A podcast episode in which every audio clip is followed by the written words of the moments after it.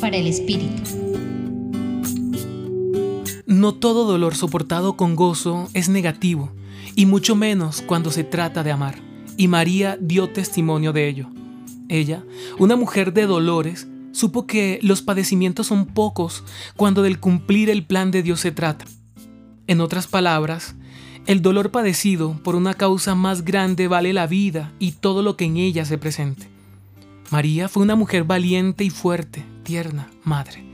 En Juan 19, del 25 al 27, María junto a la cruz, aunque rodeada de tristeza y desconsuelo por la agónica presencia de su Hijo en cruz, recibe en el discípulo amado a toda la iglesia como hijo. Mujer, ahí tienes a tu hijo. Luego dijo al discípulo, ahí tienes a tu madre.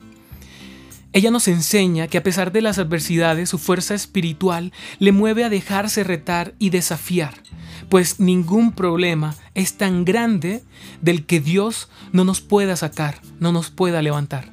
Lo padecido por María en la cruz es la respuesta a nuestra vida hoy día, en el sentido del amor. Esto es, Dios de un mal saca un bien mayor.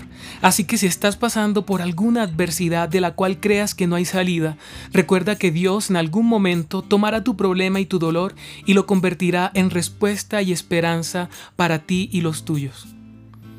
Hoy te acompañó Ramiro Salas del Centro Pastoral San Francisco Javier, Pontificia Universidad Javeriana.